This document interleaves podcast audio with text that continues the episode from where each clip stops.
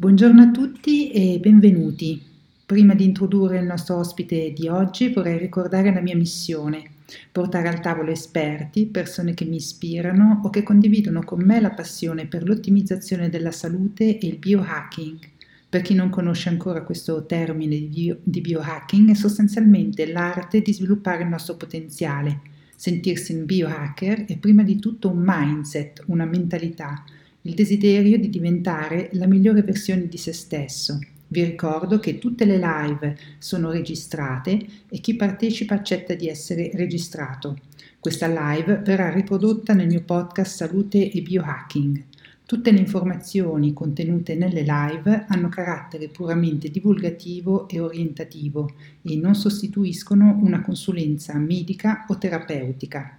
Oggi parleremo di salute cardiovascolare con il dottor Nicola Triglione, cardiologo, direttore sanitario Bold Sport Milano, membro del Medical Staff Ferrari, relatore a congressi di cardiologia, longevità e medicina integrata. È autore di cuorelongevo.it. Ciao Nicola e benvenuto.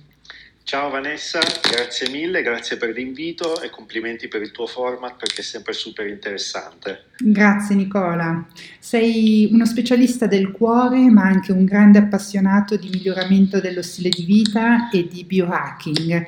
Ti ho già avuto come ospite del mio podcast qualche mese fa e ci avevi parlato di HRV, la variabilità della frequenza cardiaca.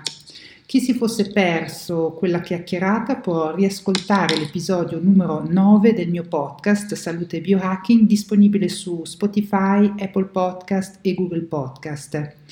Eh, sei un grande sostenitore della medicina integrata, in inglese viene chiamata functional medicine. Ci puoi spiegare cosa intendi con medicina integrata?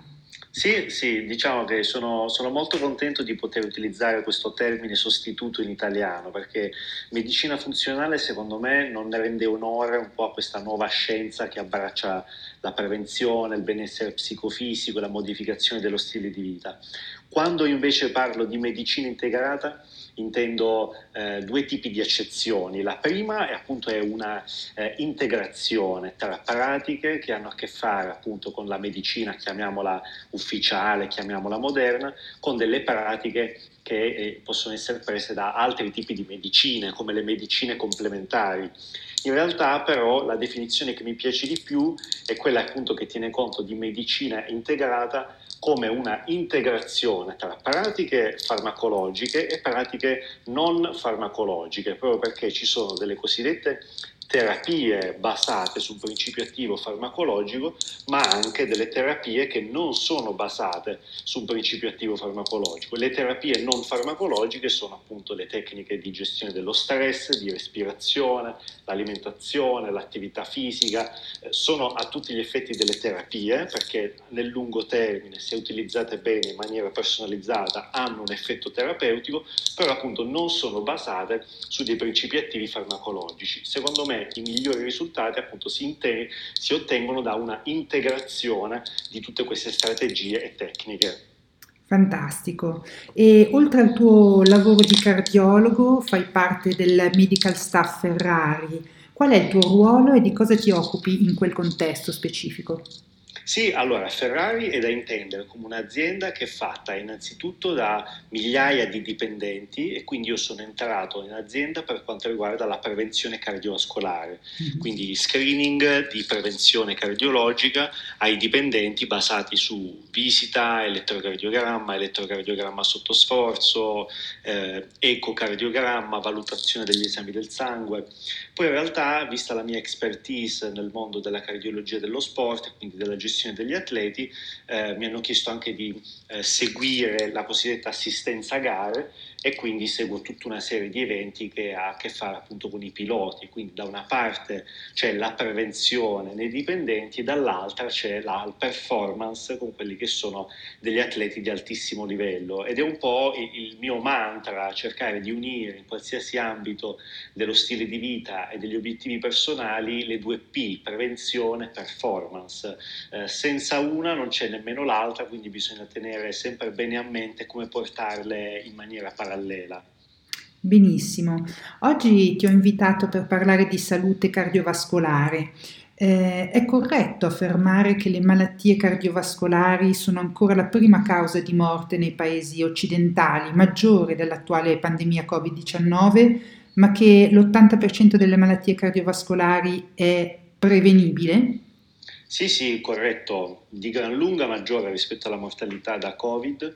Eh, quello che possiamo dire è che eh, il motivo principale per cui io mi sono avvicinato alla cardiologia, cioè ho scelto questa scuola di specializzazione dopo la laurea, è stato il seguente, cioè non è stata la passione per degli aspetti più tecnici come la, il posizionamento di stent, il fatto di avere a che fare con le coronarie, no, il mio obiettivo era quello di eh, riuscire ad agire su questa statistica, cioè davvero l'80% delle malattie cardiovascolari è prevenibile, è prevenibile semplicemente agendo sullo stile di vita tanto tempo prima, cioè andando appunto a eh, applicare dei piccoli cambiamenti 10, 20, con 10-20 anni d'anticipo affinché appunto immaginando due rette parallele un semplice cambio di un grado nella direzione di una retta poi a distanza di 10-20 anni porta quella retta infinitamente, infinitamente distante dall'altra retta. Quindi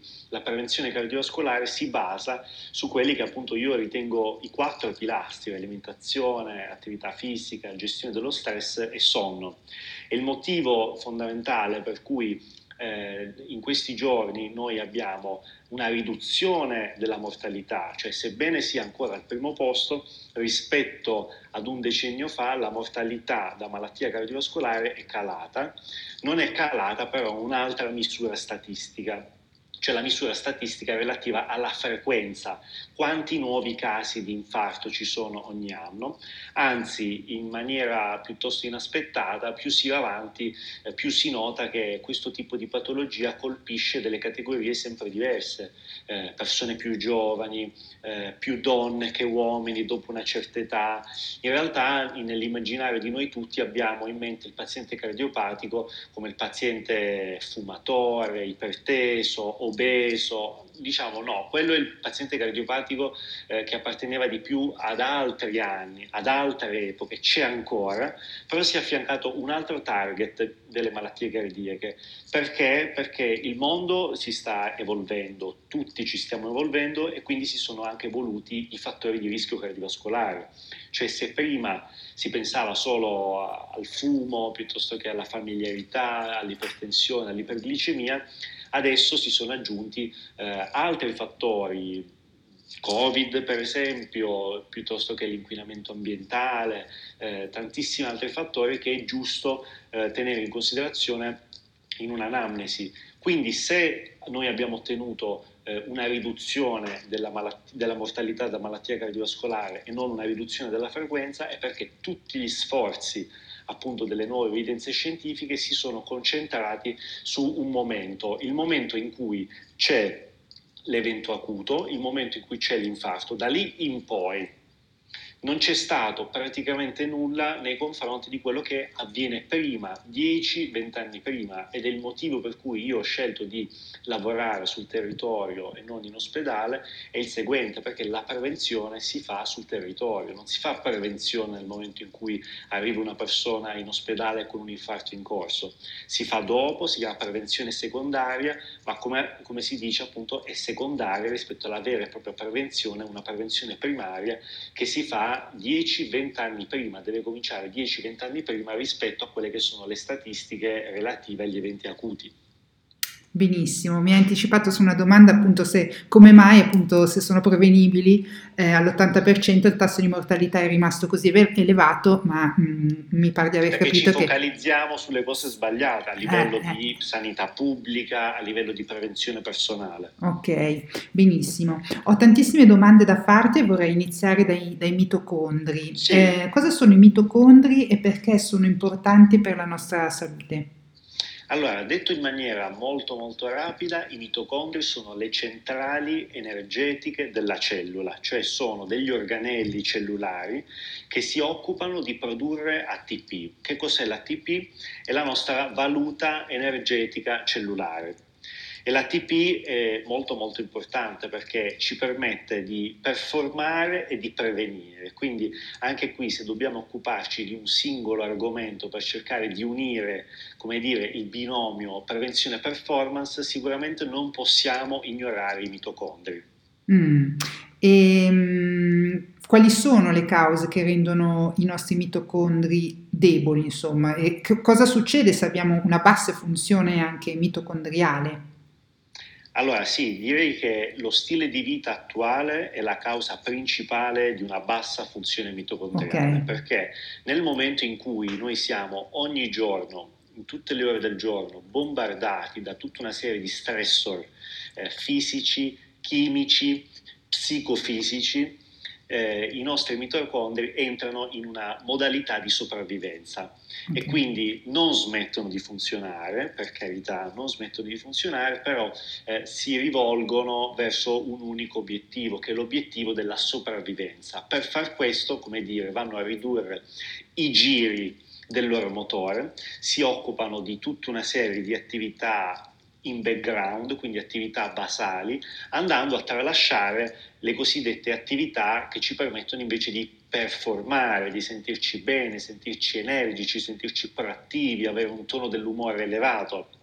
Quindi tutta una serie di cose partendo dalla presenza di sostanze chimiche in casa, cosiddetto elettrosmog, carenze vitaminiche, mancanza di sonno, alterazioni ormonali, alterazione del metabolismo, eh, una, un'abbondanza, le cosiddette malattie del benessere, una sovrabbondanza di cibo e soprattutto di cibi raffinati, sono tutte cose che da una parte eh, provocano una, dire, eh, un iniziale super lavoro e super carico di mitocondri che poi però in un secondo momento eh, si preoccupano della cosiddetta sopravvivenza della cellula piuttosto che della sua performance. Benissimo, quindi abbiamo visto che c'è una stretta correlazione tra bassa funzione mitocondriale e stile di vita in sostanza, no? Esattamente. Eh, vorrei passare ad un argomento un po' controverso, il colesterolo. Spesso si sente dire che il colesterolo costituisce uno dei fattori di rischio maggiori per lo sviluppo di malattie cardiache. Ci puoi spiegare il ruolo del colesterolo e se è vero che è la causa principale delle malattie cardiache?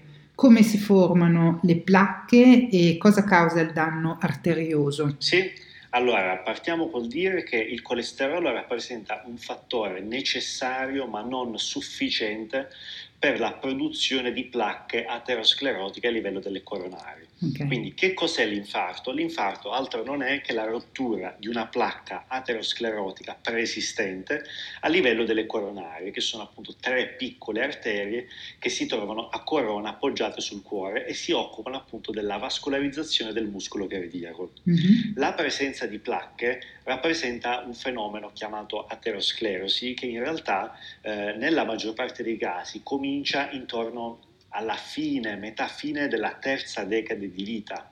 Quindi i primi segni di aterosclerosi cominciano eh, intorno ai 30-40 anni e poi però per poter arrivare alla produzione di una placca e alla successiva rottura, innanzitutto c'è bisogno di una grandissima tempistica perché sono dai 10 ai 20 anni e poi, come dire, la presenza di colesterolo rappresenta, per quanto riguarda la placca, come dire, la dinamite. Okay. Ma la rottura di una placca aterosclerotica è scatenata dalla presenza di una miccia e la miccia non è altro che infiammazione sistemica di basso grado e o stress ossidativo.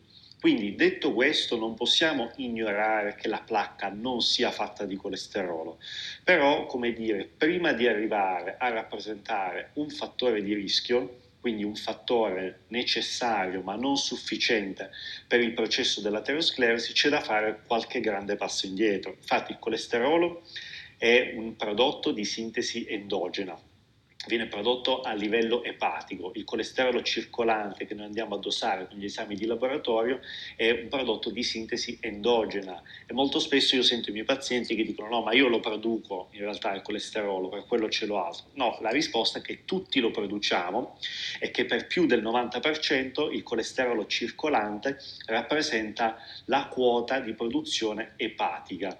Invece il colesterolo alimentare, quello derivante dal consumo di latticini piuttosto che carni, piuttosto che eh, crostacei, uova ovviamente, rappresenta una quota di colesterolo che va ad influire per una minima percentuale, 5-10%, praticamente una percentuale che non influenza il nostro rischio cardiovascolare, anzi la realtà è che noi più colesterolo andiamo ad introdurre con l'alimentazione, più andiamo a, a, realizzare un feedback negativo a livello epatico, cioè il fegato produce meno colesterolo da sintesi endogena propria perché vede che c'è una quota maggiore che arriva, che arriva, con l'alimentazione.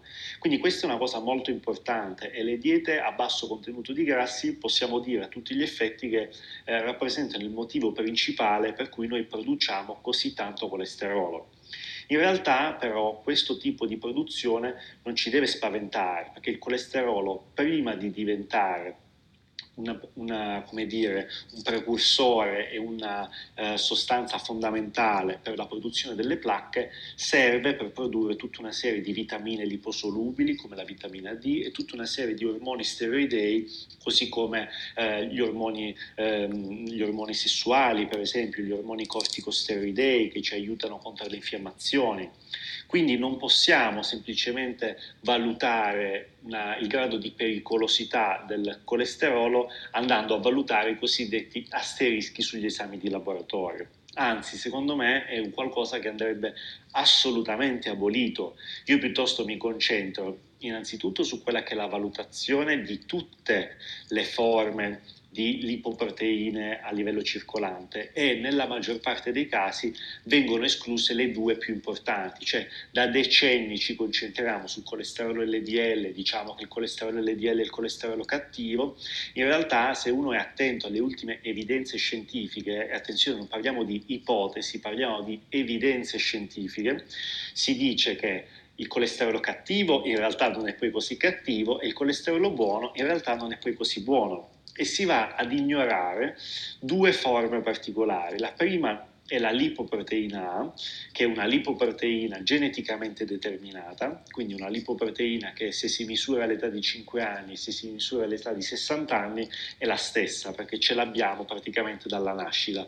Questa è una lipoproteina molto molto aggressiva, cioè che aumenta le probabilità di andare a formare una placca aterosclerotica e soprattutto è una lipoproteina che eh, ci permette di capire qual è il grado di predisposizione genetica, cioè quanta parte della familiarità è pericolosa nei confronti del nostro rischio cardiovascolare. E l'altra, lipoproteina, che viene assolutamente ignorata, ma se voi eh, richiedete questo tipo di esame, praticamente ogni laboratorio riuscirà a darvi un risultato, è la cosiddetta ApoB. L'ApoB ci permette di capire eh, quante lipoproteine a bassa densità, quindi quante LDL, low density lipoprotein, eh, sono presenti, perché le lipoproteine quanto più piccole sono, quanto più aggressive e aterogene saranno. Quindi mm-hmm. d'ora in poi eh, per me davvero non ha più senso considerare un esame di laboratorio standard con i classici colesterolo totale, HDL e LDL senza considerare la lipoproteina A piuttosto che ApoB o altri nuovi fattori di rischio come la presenza di omocisteinemia, eh, insulinemia elevata, tutte altre cose che di routine io faccio fare ai miei pazienti fin dalla prima visita. Fantastico, chiarissimo. Quindi abbiamo capito che la causa principale dei danni arteriosi non è il colesterolo, ma l'infiammazione o meglio le placche di colesterolo sono il risultato di uno stile di vita altamente infiammatorio. Eh, il colesterolo è quindi un sintomo di un problema più grande. Ma allora perché la confusione in tutti questi anni sul colesterolo che causa malattie cardiache? Perché allora, come detto, rappresenta un fattore necessario perché le placche sono fatte eh, in parte da colesterolo, ma non è un fattore sufficiente per la rottura di una placca e la rottura di una placca è il vero e proprio evento che porta all'infarto miocardico. Mm-hmm. Detto questo, dobbiamo temere le cosiddette forme di colesterolo più aggressivo, il colesterolo ossidato, il colesterolo infiammato e soprattutto tener conto che il colesterolo si inserisce eh, in un contesto già malato, come dire, uno dei più grossi esperti di lipidologia che ci siano stati in Italia il professor Grossi Paoletti, a cui è intitolato un centro di lipidologia a Milano. E lui diceva molto semplicemente il colesterolo è un grasso e tutti i grassi rotolano lungo le pareti delle arterie, quindi non attecchiscono in corrispondenza dei vasi sanguigni e non possono produrre quindi la formazione di una placca perché semplicemente rotolano. Questo introduce una teoria molto attuale, molto interessante, secondo cui il danno iniziale non è un danno causato dal colesterolo, ma è un danno endoteliale. L'endotelio non è altro che lo strato di cellule che noi ritroviamo all'interno di un vaso sanguigno, quindi in corrispondenza del lume a contatto col sangue. E le teorie che ci parlano della infiammazione cronica e dello stress ossidativo alla base di tutte le malattie croniche, quindi anche delle malattie cardiovascolari, sottolineano il fatto che sia sempre un'alterazione dell'integrità della membrana cellulare a livello dell'endotelio il primum movens dell'aterosclerosi mm-hmm. e che quindi in corrispondenza di un endotelio sano, integro, non ci sia modo che il colesterolo possa attecchire e possa formare una placca indipendentemente dalla quantità di colesterolo circolante. Infatti noi ci concentriamo in maniera erronea sulla quantità di colesterolo e tant'è che eh, ormai questo qui è davvero un dato secondo me eclatante, si sta abbassando sempre più il, colest- il, target di colesterolo considerato salutare, ma in realtà siamo passati da 200, arriviamo a 140, adesso per delle DL 100, tra un po' scenderà a 70 e poi ancora a 55, però la riduzione di questo target di normalità e di salute non corrisponde ad una riduzione delle malattie cardiovascolari, anzi c'è da dire che l'altra statistica preoccupante è che circa il 60% degli infarti avviene in persone con un colesterolo normale, secondo i nostri range. Questo vuol dire che appunto non dobbiamo interessarci della massa di colesterolo, della quantità di colesterolo, ma uno, quanto è infiammato, quanto è ossidato e quindi quanto è aterogeno, e due, quali sono le condizioni dell'endotelio, cioè quanto un'alter- un'alterazione dell'integrità della membrana cellulare a livello endoteliale sostenuta da infiammazione cronica e stress ossidativo possa rappresentare il fattore principale e predisponente per l'aterosclerosi, per me la risposta è 100%. Mm. Benissimo, chiarissimo. E quindi ci puoi anche riassumere cioè, il, come possiamo prevenire le malattie cardiovascolari e ridurre l'infiammazione? Ci puoi illustrare quelli che sono per te i pilastri più importanti per prevenire l'insorgenza di malattie cardiovascolari? Cioè, te lo faccio ripetere così è chiaro per tutti. Sì, sì, secondo me non c'è altra scelta che seguire in maniera assolutamente personalizzata e con l'aiuto di un professionista quelli che sono i quattro pilastri, quindi alimentazione, dove è importante badare alla qualità piuttosto che alla quantità e anzi parlando di quantità è saggio per la funzione mitocondriale inserire dei periodi di restrizione calorica piuttosto che di restrizione oraria in cui magari la quantità del cibo assunto nelle 24 ore resta la stessa però si ha un consumo in una finestra di feeding, quindi una finestra di alimentazione ridotta mm-hmm. a 8, massimo 12 ore. Poi la, la, seconda è l'attività fisica, attività fisica che deve assolutamente prevedere le tre forme principali, cioè un'attività aerobica a bassa intensità, un'attività aerobica ad alta intensità e un allenamento della forza, quindi un allenamento del tono muscolare. La gestione dello stress, fondamentale perché ormai sappiamo che corpo e mente non rappresentano un unicum indivisibile, ma è sempre presente una loro comunicazione bidirezionale. quello che avviene a livello del sistema nervoso e a livello della mente in maniera, chiamiamola, non materiale, si trasforma sempre in un qualcosa di fisico, tangibile e dosabile a livello appunto organico, a livello del corpo. E appunto, questa è stata la scoperta della PNEI, la psiconeuroendocrino immunologia le sindromi ansioso-depressive piuttosto che delle emozioni negative sostenute eh, in maniera prolungata si trasformano nella produzione di citochine infiammatorie, quindi delle sostanze come le interleuchine assolutamente dosabili e che aumentano il nostro rischio cardiovascolare. E infine l'attenzione a quello che è il quarto pilastro, che è il pilastro del sonno. Pilastro del sonno per intendere che le otto ore che noi passiamo a letto in realtà rappresentano quasi il terzo più importante della nostra vita, cioè non equivale solamente ad un momento in cui metaforicamente noi mettiamo in carica il nostro cellulare, infatti non dobbiamo solo pensare alla quantità del sonno, ma alla qualità, cioè dobbiamo puntare con eh, diverse strategie, tecniche, principi attivi, cambio delle abitudini, ad aumentare la tempistica, quindi il tempo in cui noi sostiamo nelle cosiddette fasi rigenerative del sonno, la fase REM e la fase DIP di sonno profondo e senza dei device, dei wearables che ci permettano di monitorare in maniera accurata questo dato, ahimè non riusciamo ad avere il polso della situazione. Ci sono delle persone che quando chiedo come dormi mi rispondono benissimo semplicemente eh, sulla base del fatto che si addormentano molto presto e si svegliano poi eh, maniera senza avere troppi risvegli di notte. In realtà a noi interessa cosa possiamo fare per aumentare la qualità del sonno, quindi il tempo che trascorriamo nella fase di sonno REM e nella fase di sonno DIP in cui dal punto di vista di rigenerazione dei tessuti, produzione ormonale, elaborazione del vissuto e della memoria, davvero abbiamo un priming per la performance del giorno successivo.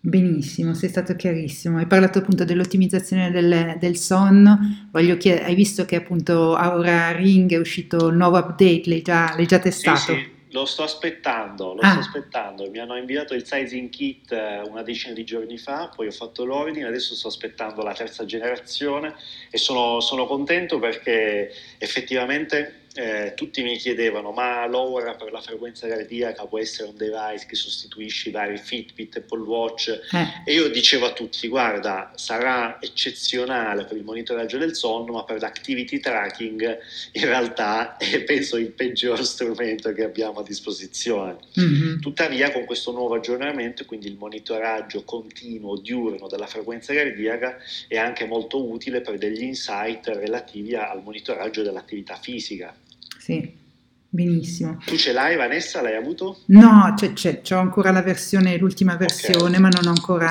Aspetto gli esperti come te o, okay, o, o Pino okay, che... sapere. Eh sì, voi siete così super... Anche appunto per me ho ancora tante domande nel proprio nell'analizzare eh, o, o, capire i dati, perché una cosa che ci tengo eh, a dire è che una cosa avere il wearable, quindi la, la tecnologia, dall'altra parte ci vuole comunque un, un esperto che eh, lo sappia anche leggere, no? perché anche l'HRV, cioè anche quello notturno, a volte ci sono dei buoni risultati, ma a volte ci sono questi picchi che mi dico, ma è poi un buon risultato quello se c'è stato sì. un picco e mi ha fatto la media del picco, no? Capisci?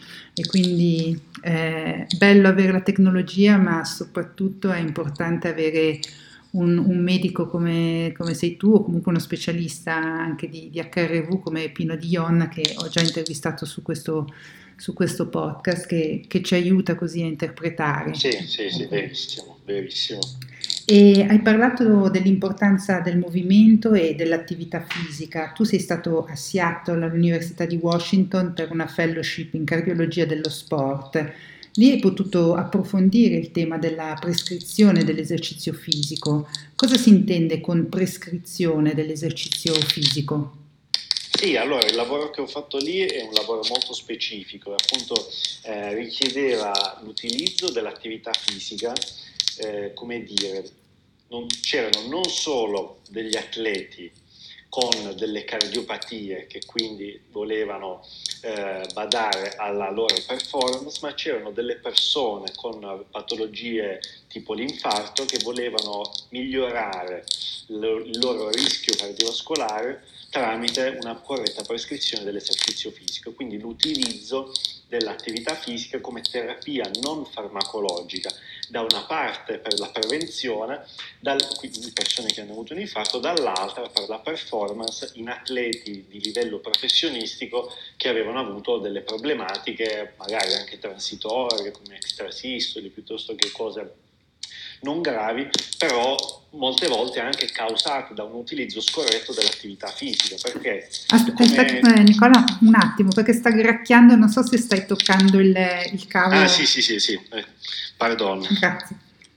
E quindi dicevo che fondamentalmente l'attività fisica, come diceva un vecchio detto ayurvedico, se non ti può far male allora non ti può fare nemmeno bene, l'attività fisica rappresenta un'arma a doppio taglio, nel senso che tanta attività fisica o comunque un'attività fisica condotta in maniera scorretta, tante volte può causare delle conseguenze anche pericolose per la salute. Ormai gli eventi anche sono sotto gli occhi di tutti e non si può più semplicemente dire ok faccio attività fisica, soprattutto quando ci si pone degli obiettivi di performance, di competizione, di agonismo, bisogna lavorare appunto con un team di professionisti, bisogna curare le tabelle di allenamento, l'alimentazione, il sonno e addirittura nell'ambiente sportivo una, eh, una citazione molto importante che, che ricordo dalla mia esperienza è che il riposo rappresenta la parte più importante dell'allenamento mm-hmm.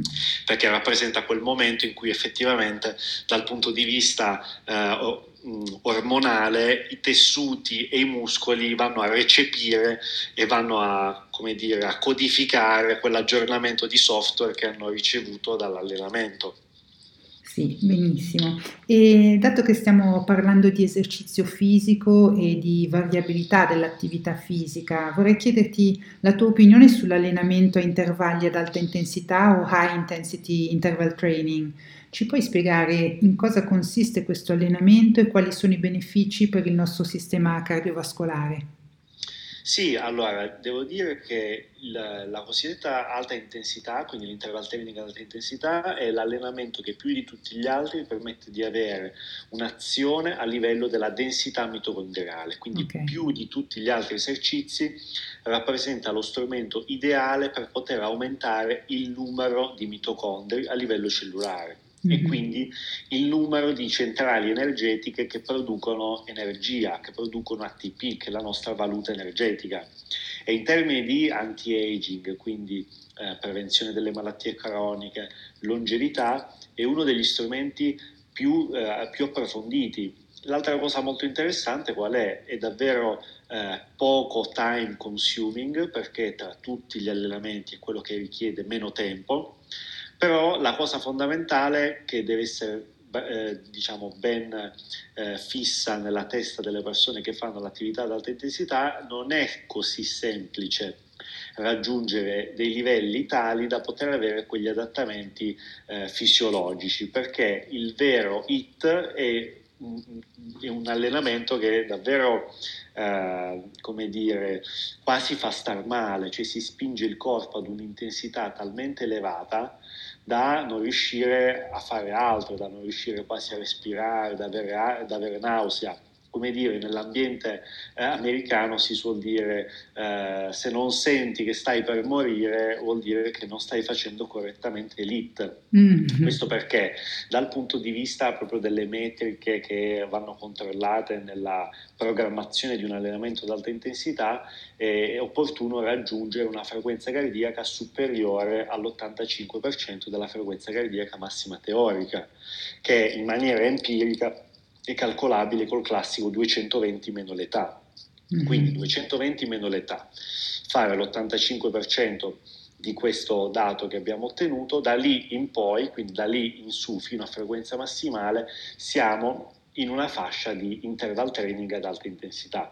Ci sono tantissimi protocolli, dal protocollo Tabata o al classico eh, che consiglio più spesso io, classico scatti, quindi a piedi piuttosto che su una, su una cicletta o su una bici, scatti di 20, da 20, di un tempo che va da 20 a 40 secondi, un periodo di riposo del doppio del tempo, fondamentalmente. Ci sono veramente tantissimi protocolli, dipende anche dalla, dalle caratteristiche fisiche, dipende anche dal tipo di background nel mondo dell'allenamento, però sicuramente si può dire che tutti possono cercare di inserire una routine di eh, alta intensità nel loro allenamento, anche perché anche con 4 minuti di esercizio ad altissima intensità si possono ottenere dei benefici che con altri allenamenti magari richiederebbero settimane. Mm, interessante. Eh, una recente tecnologia che utilizza l'intelligenza artificiale e che allena gli intervalli ad alta intensità è la Carol Bike.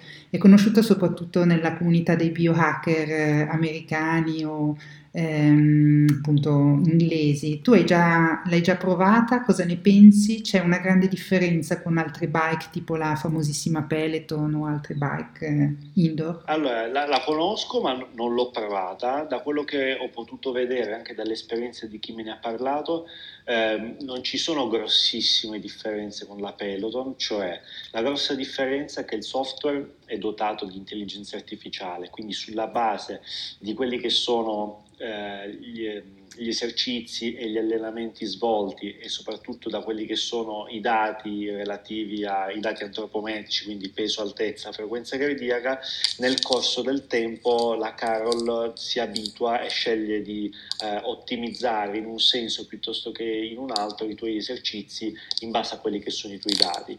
Onestamente io per quanto riguarda l'alta intensità eh, non utilizzo la bici, okay. in base alla stagione utilizzo o sia per me che per i miei pazienti eh, la corsa anche perché ritengo che eh, il modo più sano per poter fare la corsa sia il modo che preveda la durata minore e l'intensità maggiore. Cioè un, c'era anche un paper molto interessante di un cardiologo che si chiama James O'Keefe che aveva fatto uno studio su tantissimi podisti e fondamentalmente diceva che il modo eh, più salutare per potersi approcciare alla corsa era quello di fare sempre dei percorsi di una ehm, durata inferiore a 5 miglia, quindi mm. sotto i 7 km. Diceva ogni volta che corri devi correre al massimo 7 km e puoi farlo eh, al massimo 3 volte a settimana. Tutto quello che ti fa andare oltre questa distanza, questa tempistica a lungo termine non ti farà bene né al cuore né ai tendini né alle articolazioni.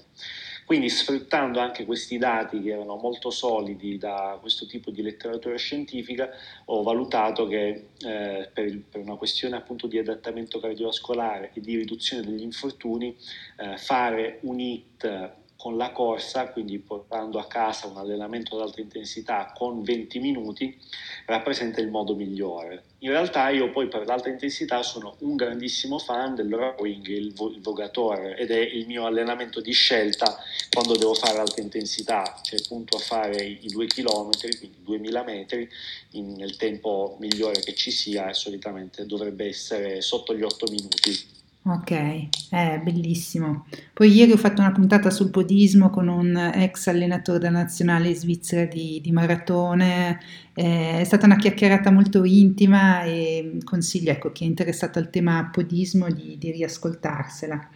Ehm, oltre all'allenamento a intervalli ad alta intensità si parla molto dell'allenamento con, con i pesi. Perché è così importante allenarsi con i pesi? Quali sono i benefici di allenare la forza?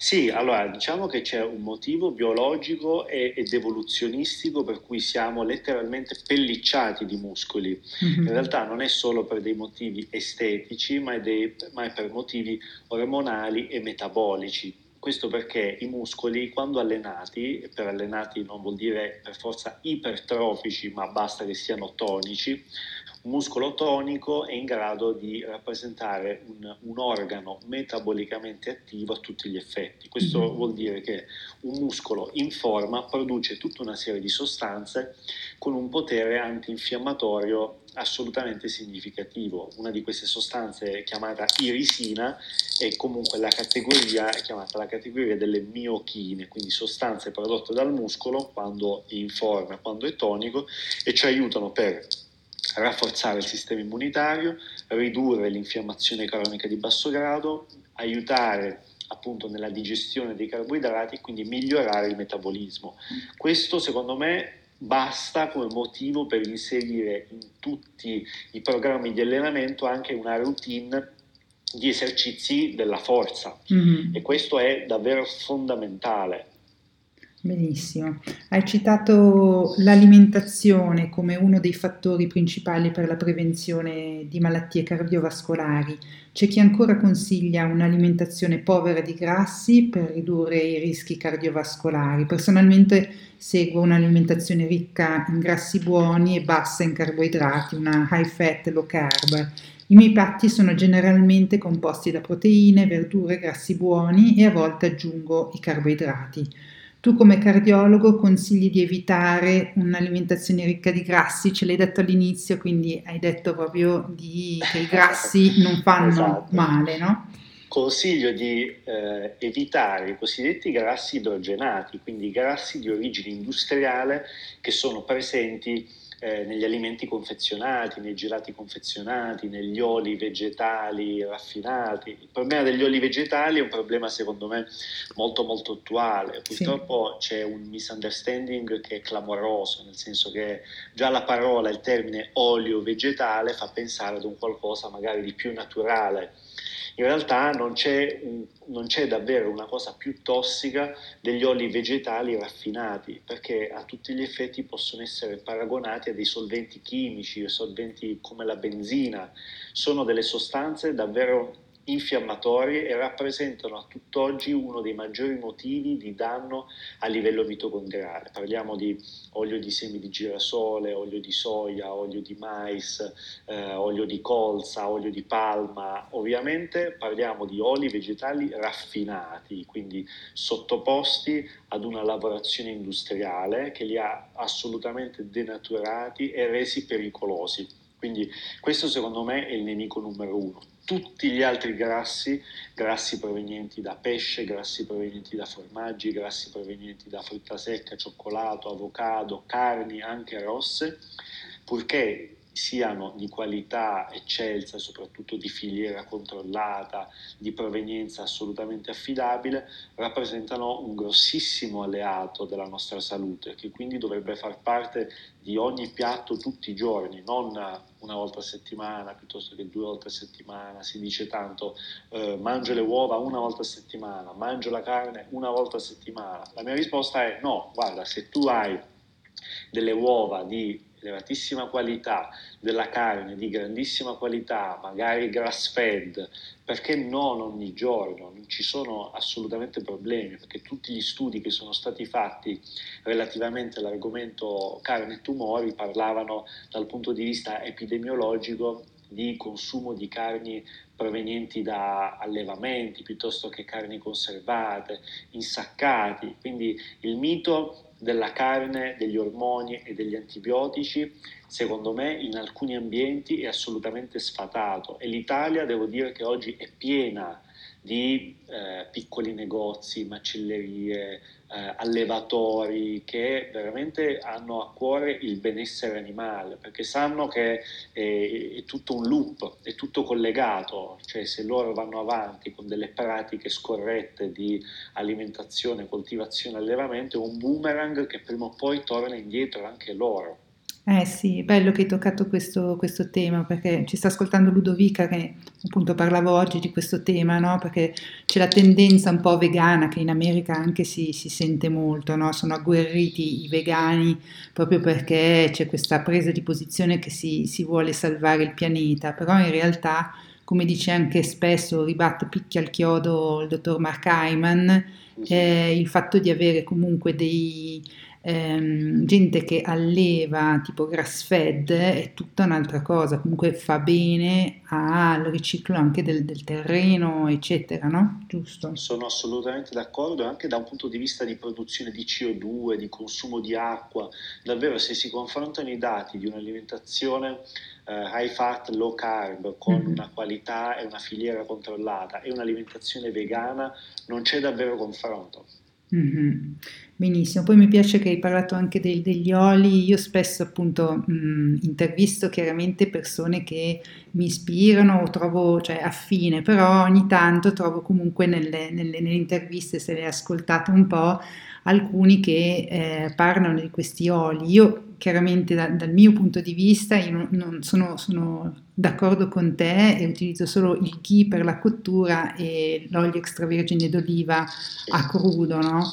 Però c'è ancora anche negli ambienti comunque sportivi, gente che comunque ha una grande esperienza anche nell'alimentazione, questo, cadono un po' in, questa, in questo sbaglio. Eh, chiaramente appunto io non, non, non, posso entrare, però quando ci sono specialisti come, come te che ne, ne parlano mi, mi, mi, fa piacere. E appunto poi hai parlato anche delle uova nelle storie di, di Instagram che, che, pubblico con regolarità, appunto i piatti che cucino le persone mi, mi, che mi seguono vedono che mangio più delle classiche due uova alla settimana e, e mi chiedono se è salutare, no? E io appunto ultimamente ho proprio detto aspetta la puntata sulla, sulla salute cardiovascolare che magari ti apre un po' il mondo sulle uova perché a me piace mangiarle la mattina e, e non sento la necessità di così avere soltanto due o tre uova alla settimana, però mh, mm, tu ribadisci che mh, mm, mangiare le uova anche tutti i giorni non, non fa male, giusto? Sì, sì, ma cioè, non solo io, anche la Harvard Medical School dice che fino al consumo di un uovo al giorno non ci sono assolutamente problemi. Attenzione, questo che loro hanno dato è un consiglio generale, perché moltissime categorie eh, non c'è nemmeno la necessità di contarle le uova consumate. Come dire, tante persone mi domandano, ma mh, mm, posso mangiare quattro uova settimana, io chiedo sempre, ma eh, perché ogni tanto non fate anche la domanda, cioè quanti, quanti brioche posso mangiare al bar? In realtà in questi casi non, non, si chiede mai, si dà per scontato perché secondo me anche dal punto di vista societario e culturale determinate pratiche, solo per il fatto che siano determinate, si siano diventate abitudinarie, cioè mediamente si fa così, si fa colazione al bar con cappuccio e brioche, allora vuol dire che fa meno male, ma questo è un bias cognitivo secondo me pericolosissimo. Sì. Eh sì, poi mm, dopo è difficile anche appunto per, per le uova io sono così super, super d'accordo anche sul- sulla carne, poi ci sono appunto esperti, ho intervistato per esempio il dottor Fasano, un, un grande appunto nel, cioè un grande esperto del, del glutine che tu probabilmente conosci, sì, sì. O, o non so, un Walter Longo, eccetera, dove appunto eh, il tema delle proteine animali, cioè loro ci vanno super cauti, cioè spingono anche per esempio Piccini che ho intervistato per il microbioma, spingono molto i, per esempio gli aminoacidi essenziali e sono più cauti invece sulla, sulla carne anche grass fed, da quello che si percepisce dalla chiacchierata. Io sai, ti, butto là un po' di, di informazione per vedere tu come, come mi rispondi.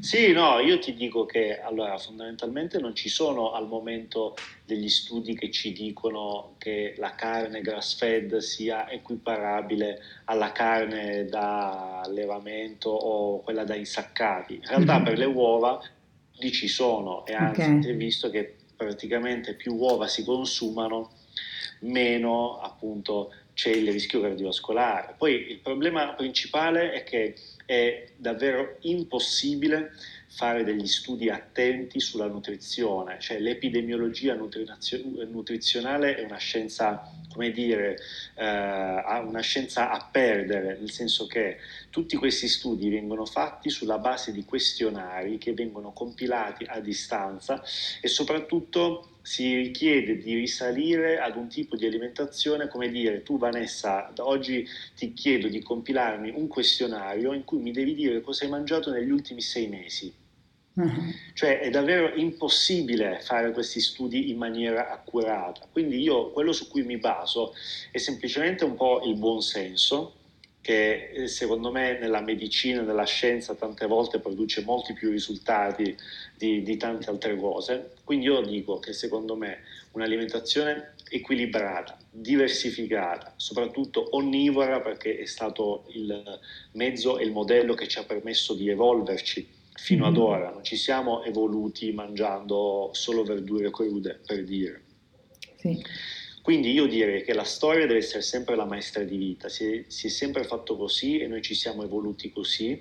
Adesso nei confronti di quelle che sono delle tematiche ambientali un pochino più importanti rispetto al passato, il nostro dovere etico e morale proteggere il pianeta e proteggere noi stessi stando attenti anche alla qualità, alla filiera, alla provenienza, al tipo di trasporto, alla, a quello che è il, è il viaggio che viene fatto, per dire un avocado sarà il frutto migliore dal punto di vista nutrizionale, però anche se biologico, se devo comprare un avocado del Perù o del Messico, non lo faccio, preferisco l'avocado che proviene dalla Calabria, che proviene dalla Sicilia, quindi sono queste, secondo me, le scelte che alla lunga fanno la differenza. Mm-hmm. Invece sui test genetici per determinare gli alimenti, se sono eh, così mh, mm, più vicini a un, a un, nostro profilo genetico rispetto a un altro, tu cosa dici? Io è una domanda che sto così facendo a diversi esperti e mi interessa anche la tua opinione. Allora ti dico, finché i test genetici saranno basati sui cosiddetti SNPs, quindi SNP, mm-hmm. purtroppo non, non abbiamo la certezza del risultato perché abbiamo una variabilità genetica interindividuale tale da non poterci dare un risultato accurato. Okay. E quindi davvero in molti casi questi test assomigliano di più ad un qualcosa che è più simile all'oroscopo, all'astrologia, perché io invece vedo moltissime persone, e questo succede anche con i device tecnologici e i wearables, cioè per il semplice fatto che un test o uno strumento ti dà un risultato, tu lo segui senza però andare a vedere qual è il grado di precisione e di mm. accuratezza e la sensibilità di quel dato. E quindi questi dati che vengono presi come scienza infusa rischiano di depistare, quindi io preferisco eh, non sottopormi e non sottoporre i miei pazienti a questo tipo di dati finché non ci sarà appunto un sequenziamento genico tale da poterci permettere di affidarci a dei test come quelli di, eh, che, diciamo, che si fanno adesso sugli alimenti, sulla predisposizione a determinati esercizi piuttosto che altro. Benissimo. Un altro tema invece controverso, sempre legato all'alimentazione, è l'utilizzo del sale. C'è un bellissimo libro in inglese intitolato The Salt Fix sì. del ricercatore italo-americano dottor James Di Nicolantonio che sfata i falsi miti legati all'utilizzo del sale nella nostra alimentazione. Conosci il libro? Cosa ne pensi sì, del sì, sale? Sì, diciamo, James di Nicolantonio va, va giù pesante sul tema e quello che posso dire è che sicuramente noi eh, andiamo a eh, come dire, ci approcciamo nei confronti del sale in una maniera un po' troppo aggressiva, nella misura in cui, secondo me, l'unico sale da temere è il cosiddetto sale nascosto, okay. che è il sale che praticamente va a rappresentare circa l'80% del nostro consumo totale.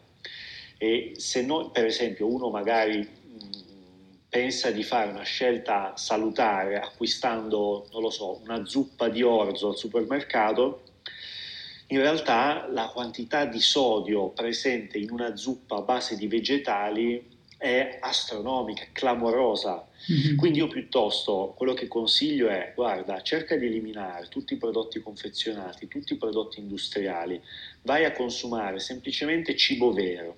Quindi innanzitutto cibo che eh, tua nonna 50 anni fa avrebbe riconosciuto come cibo e soprattutto cibo che in natura vedi così come poi lo vedi nel piatto, ovviamente dopo, dopo, cottura, insomma senza grosse trasformazioni industriali e chimiche, e lì puoi salare a piacimento, fermo restando che è giusto e consigliabile utilizzare un sale che contenga eh, tutti gli, oligo, gli oligoelementi e i minerali presenti appunto eh, in questi prodotti e non semplicemente il cosiddetto, non lo so, sale iodato che, o il sale da cucina che altro non è che cloruro di sodio. Mm-hmm. In realtà il sale marino grezzo, il sale proveniente dalle saline, il sale dell'Himalaya, è un sale che non ha solamente cloruro di sodio, ma è molto più equilibrato nei confronti di tantissimi altri componenti ed oligoelementi che vanno appunto ad armonizzare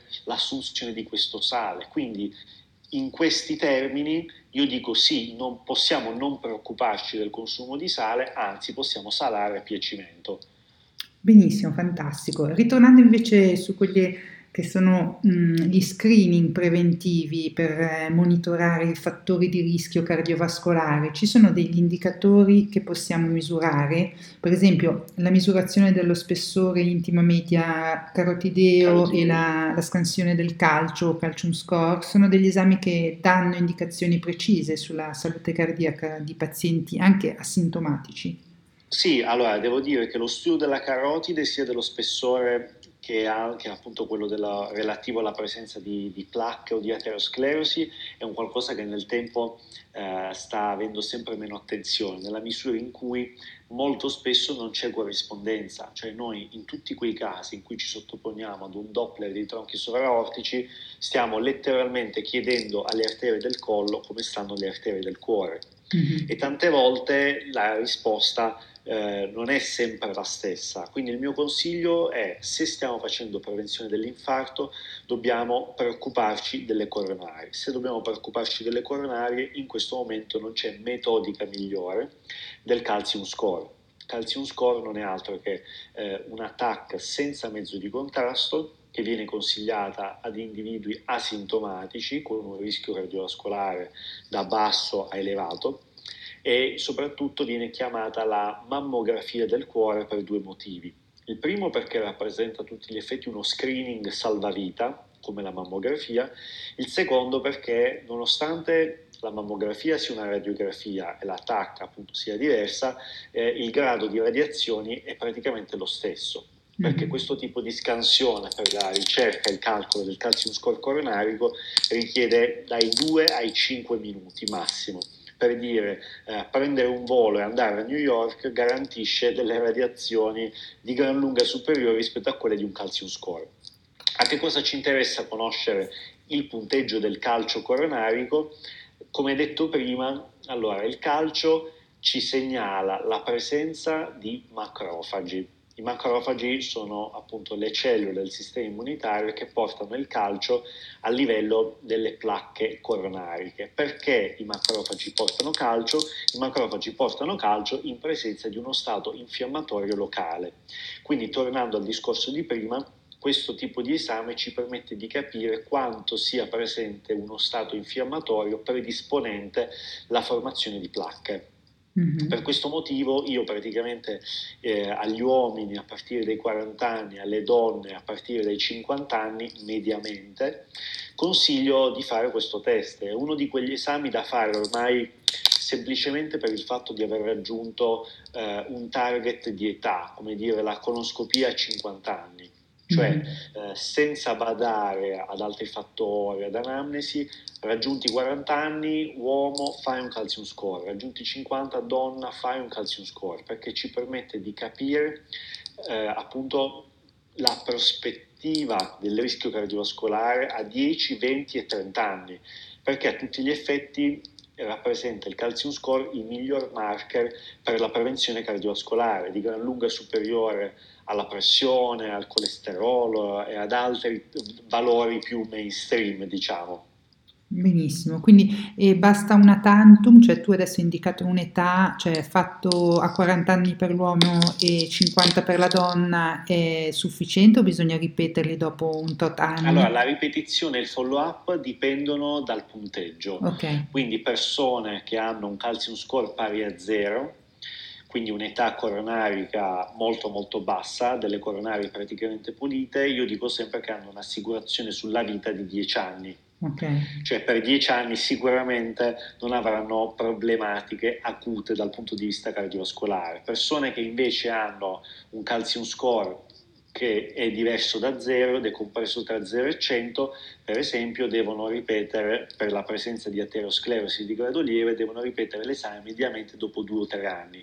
Quindi ci sono tutta una serie di fattori e di dati che si possono integrare per capire innanzitutto quello che si può fare dal punto di vista terapeutico e poi come si va avanti con il follow up. Benissimo. E il calcio libero nel corpo tende a calcificare i tessuti. Avere un adeguato livello di vitamina D e K2 aiuta a tenere a bada questo, questo problema?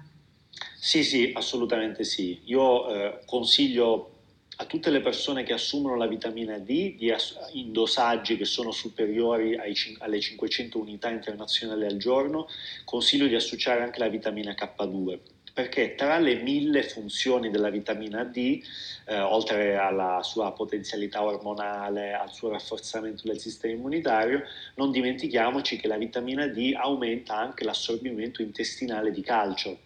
E quindi il calcio biodisponibile a livello organico, a livello dell'organismo, a livello del sangue, se non correttamente direzionato in corrispondenza di strutture scheletriche, rischia di produrre delle calcificazioni a livello dei tessuti molli, quindi tra tutti i tendini e vasi sanguigni come le coronarie.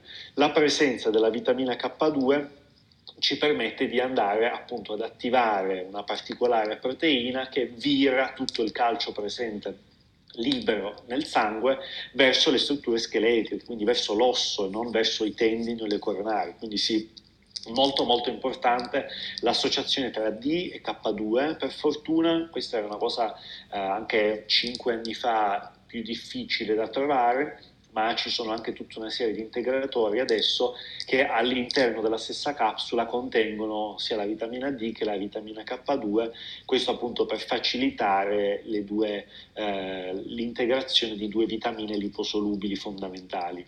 Benissimo, e qual è il range che secondo te è un range buono quando appunto uno va a misurarsi la vitamina D? Qual è il range uno dice ah sono a un buon livello? Secondo me tra 40 e 60 rappresenta l'optimum. Ok, quindi sei rispetto un po' alla functional medicine americana, sei un po' più, più, più sotto. Mm? Sì, sì, sì, sì, ma anche loro si stanno un attimo stanno un attimo scendendo, nel senso che prima, fino a qualche anno fa, si considerava 70-80 sì. come l'optimum, sì. ci, ci, si diceva ma no, anche sopra i 100 non è un fattore di tossicità, in realtà adesso man mano che eh, si hanno fondamentalmente più dati e più persone con questi livelli da più anni, anche perché trovarli nel 2015, nel 2010 persone con 80-100 era più difficile rispetto ad ora sì. Adesso si tende a stare su target più conservativi, quindi tra 40 e 60. Però la cosa fondamentale per la vitamina D, più importante dei numeri, è che eh, ci debba essere sempre un'associazione tra integrazione ed esposizione, perché appunto permettono la sintesi e l'accumulo della vitamina D secondo pathway diversi che viaggiano tra loro e si potenziano. Quindi anche l'esposizione alla luce a, alle latitudini italiane, idealmente da marzo fino a fine ottobre, noi comunque produciamo una certa quantità di vitamina D quando ci esponiamo alla luce, questo aiuta, ovvio anche all'importanza, oltre all'importanza dell'integrazione con i, i supplementi disponibili. Benissimo. E ho sentito parlare anche di un esame chiamato Endopath che verifica se l'endotelio è sano o malato. Di che si tratta esattamente? È un esame che consigli oppure appunto lo consigli in casi Mm, allora, in realtà l'endopat è un esame abbastanza vecchio, nel senso che si fa per motivi di ricerca praticamente da una ventina d'anni mm-hmm. e si occupa dello studio dell'endotelio, in particolar modo della sua capacità di modulare la vasodilatazione e la vasocostrizione. Cioè un endotelio sano è un endotelio capace di eh, modificare in base allo stimolo ricevuto le sue proprietà di vasodilatazione e di vasocostrizione. Un endotelio malato è un endotelio fermo che non si adatta, resta fisso in una fase di vasocostrizione. Devo dire che è un esame abbastanza costoso, non molto disponibile, eh, i dati sono prevalentemente presenti in contesti di ricerca e non in veri e propri contesti clinici, quindi un contesto preclinico e io sicuramente non, non, lo utilizzerei, cioè tra i markers di laboratorio, la variabilità della frequenza cardiaca, il calcium score ed esami strumentali come elettrocardiogramma ed ecocardiogramma piuttosto che test provocativi sotto sforzo, comunque noi riusciamo ad avere un'ottima visuale per la stratificazione del rischio cardiovascolare. Benissimo. E un altro esame di cui vorrei che ci parlassi è la TC coronarica o angiografia coronarica come tomografia computerizzata. Di cosa sì. si tratta e in quali situazioni viene effettuata? Ha senso fare Eh, cioè, ha senso farla quando il punteggio del calcio score è uguale a zero oppure cioè, in, che, in che situazione? Allora, l'attack coronarica è una, a differenza del calcium score, è un attack che ha una durata superiore, quindi molte più radiazioni rispetto al calcium score e soprattutto prevede l'infusione di mezzo di contrasto. Ok. Un mezzo di contrasto iodato che quindi ha una serie di controindicazioni per la tiroide e per il rene. L'indicazione qual è? L'indicazione è paziente ad alto rischio soprattutto paziente sintomatico o paziente con test provocativi positivi, quindi con un test a sforzo un ecostress positivo. Quindi, come visto, visto che eh, è un test mini invasivo, per via delle radiazioni del mezzo di contrasto, si riserva a quei pazienti con una categoria di rischio superiore. E devo dire che eh, in pazienti con calcium score 0 non si fa, si fa in pazienti con un calcium score intermedio, nel senso che pazienti con un calcium score troppo alto, quindi con troppe calcificazioni, eh, rischiamo di avere degli artefatti da parte del calcio facendo l'attacco coronario, che in quei casi si preferisce fare degli altri test. Eh, non sono de- dei test che, che, si associano solitamente, il calcium score e l'attacco coronarica, perché sono riservati a delle, categor- a delle categorie di rischio diverse e soprattutto in pazienti i primi senza sintomi e gli altri che hanno effettivamente dolore toracico. Benissimo. Eh, poi volevo parlare di un integratore. So che è difficile consigliare degli integratori perché eh, mi rendo conto che ogni persona ha le sue necessità e non si può generalizzare, ma sarei molto curiosa di capire cosa ne pensi del coenzima Q10. Qual è la sua funzione? Secondo te dopo i 40 anni è consigliabile integrare con il coenzima Q10? Sì, secondo me sì, nel senso che allora, il coenzima Q10 viene prodotto dalla matrice mitocondriale interna, quindi uno dei coenzimi prodotti a livello mitocondriale ed è fondamentale per la catena respiratoria, quindi per contrastare lo stress ossidativo.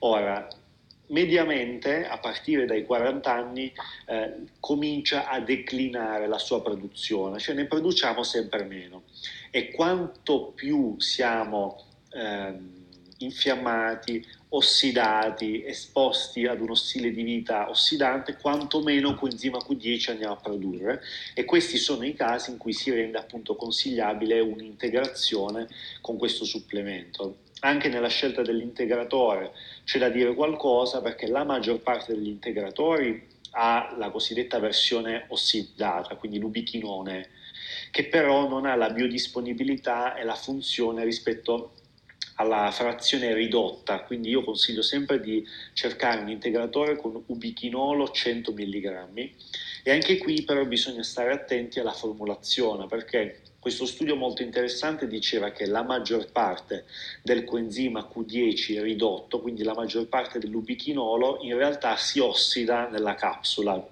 Mm. e quindi viene venduto come ubichinolo, ma alla fine, poiché si ossida nella capsula, eh, si assume a tutti gli effetti ubichinone, quindi la forma ossidata. Mm. In questi casi ci sono dei brevetti come il brevetto Caneca con 2K che invece dal punto di vista della qualità ci assicurano che l'assunzione sia effettivamente quella di un coenzima Q10 ridotto. Interessante. Adesso appunto vedo che c'è un po' di pubblico, se qualcuno eh, volesse intervenire con delle domande al nostro ospite, ricordo che basta cliccare l'iconcina con la mano in basso a destra. Intanto faccio appunto le ultime domande perché abbiamo appena superato l'oretta di chiacchierata. Ti posso chiedere qual è l'abitudine che ti ha cambiato la vita?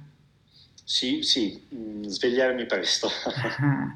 perché mi ha regalato più ore di vita, diciamo. Mm, e tu ti svegli presto, cioè uguale estate-inverno alla stessa ora oppure sì, inverno? Sì, sì, sì, sì, sì. 5 e mezza, 365 giorni all'anno e ho la fortuna appunto che mia moglie sia come me, se non anche più mattiniera di me qualche volta, quindi è un qualcosa che condividiamo da quel punto di vista e vedo che eh, in alcuni pazienti questo tipo di scelte può rappresentare un problema, quando magari c'è una discordanza tra le sveglie, una discordanza tra gli orari, gli stili di vita, insomma anche lì possono sorgere dei problemi. Mm, e parlando appunto sempre di sonno mi è venuta questa, questa domanda perché appena recentemente leggevo uno studio che dice appunto dormire troppo poco non va bene ma anche troppo a lungo non va bene. Cioè tu hai mm, quante ore di sonno se devi consigliare? Cioè tra le 7 e le 8 ore dovrebbe essere... Sì, sì, sì, sì, sì. sì. Ok diciamo tra le, 7, 8, tra le 7 e le 8 ore si piazza almeno l'80% della popolazione in termini di fabbisogno per una performance ottimale del giorno successivo. Perfetto, però poi bisogna andare a vedere sempre col monitoraggio se quelle 7 esatto, ore sono di esatto. qualità oppure no. Ok, e c'è un argomento che mh, mm, non abbiamo trattato oggi e di cui vorresti parlare o ti è venuto così voglia di, di dire qualche parola? Ma secondo me oggi abbiamo fatto un compendio di, di, cardiologia funzionale e ho avuto l'opportunità un po' di parlare di quello che è il mio approccio allo stile di vita. Come detto, lo stile di vita per me, la sua definizione all'osso è tutto quello che fai da quando ti svegli a quando vai a dormire. Mm-hmm. E quindi capire come appunto tutte queste scelte, tutte queste che poi diventano delle abitudini comportamentali, eh, se portate avanti costantemente con eh, diligenza, insomma, nel lungo termine possono portare dei, dei grossissimi effetti. Quindi il consiglio per tutte le persone è quello di scegliere delle abitudini che siano anche semplici, piacevoli, perché sennò non sono sostenibili nel lungo termine. Cioè noi siamo degli esseri che vivono in economia, se eh, un'azione ci risulta troppo energy consuming o time consuming non la portiamo a termine a lungo termine.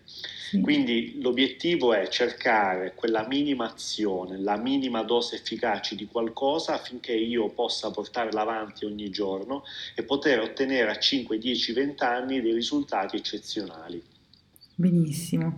E un'altra domanda che mi è venuta in mente, so che appunto tu sei, fai anche tu la doccia fredda la mattina e appunto hai già parlato eh, diverse volte del beneficio della, della doccia fredda che anche eh, migliora anche i, i valori dell'HRV, no? Sì, sì, sì. sì. Ehm, per quanto riguarda invece la sera, tendenzialmente eh, mi piace, ma mm, anche questo fa parte un po' della mia routine, integrare il bagno caldo, no? Che è rilassante, eccetera. Però qui ho un, un dubbio, non so se mm, tu mi puoi eh, chiarire questa cosa. Il bagno caldo la sera eh, fa abbassare l'HRV notturno oppure anche lì è molto personale? No, in realtà no. Allora, il bagno caldo serale, oltre ad essere un toccasana anche per l'endotelio e quindi per altre funzioni dell'apparato cardiovascolare, ehm, prepara il corpo e la mente al riposo notturno, quindi da un punto di vista muscolare è mio rilassante, da un punto di vista nervoso scioglie tutta una serie di energie psicofisiche, tensioni e dal punto di vista della, della variabilità della frequenza cardiaca nel breve termine, quindi mentre stai facendo il bagno caldo, può portare ad un aumento, però teoricamente per quanto riguarda la variabilità notturna, eh, nel lungo termine porta a un miglioramento. Quindi sì, io sono, cioè se dovessi dare un consiglio direi doccia fredda di mattina, bagno caldo, doccia calda di sera per preparare il corpo alla notte, anche perché una cosa controintuitiva che molti sottovalutano è che fare un bagno caldo riduce la temperatura corporea eh sì. e avere una temperatura corporea più bassa aumenta la probabilità che ci sia un, un sonno qualitativamente migliore. Ah, benissimo. E la temperatura dell'acqua, cioè comunque un bagno caldo non troppo caldo, immagino, no? O... Sì, non, non, alla giapponese, okay. lì veramente lo fanno in una maniera estrema, però deve essere un bagno caldo. Ok, e anche la, la durata influisce, cioè se uno sta dentro, cioè più del, del classico 20 minuti è, è, eccessivo o la durata è, indifferente? No, no, no, no, no, no, è indifferente. L'importante è somministrare questo stimolo di sera perché appunto poi sul sonno e sull'HRV può avere questi ottimi benefici. Benissimo. L'ultima domanda, poi ti lascio andare perché ti ho fatto fare una, una maratona stasera. ti posso chiedere se hai un sogno nel cassetto?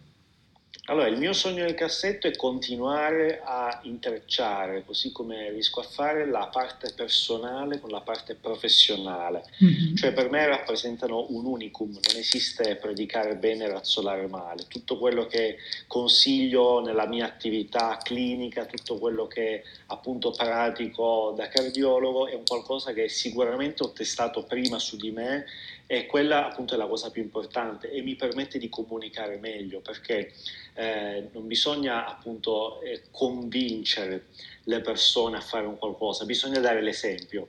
E quindi eh, dare l'esempio, portare la propria esperienza personale, far capire in una maniera empatica che eh, la persona che sia davanti è la prima persona che rappresenta il medico di se stesso e porta avanti tutte queste cose, secondo me rappresenta lo stimolo maggiore per una persona ad intraprendere un percorso di miglioramento della salute e di ottimizzazione della crescita personale. Verissimo, sei leading by example, no? Cioè esatto, cioè, Ti ringrazio per questa bellissima chiacchierata e per aver portato tantissimo valore, tantissimi contenuti di, di valore e niente, ti dico a presto perché ci teniamo in contatto. Grazie Nicola. Volentieri Vanessa, grazie mille a te, ci sentiamo presto. Grazie a tutti per l'ascolto, ciao. a presto, ciao.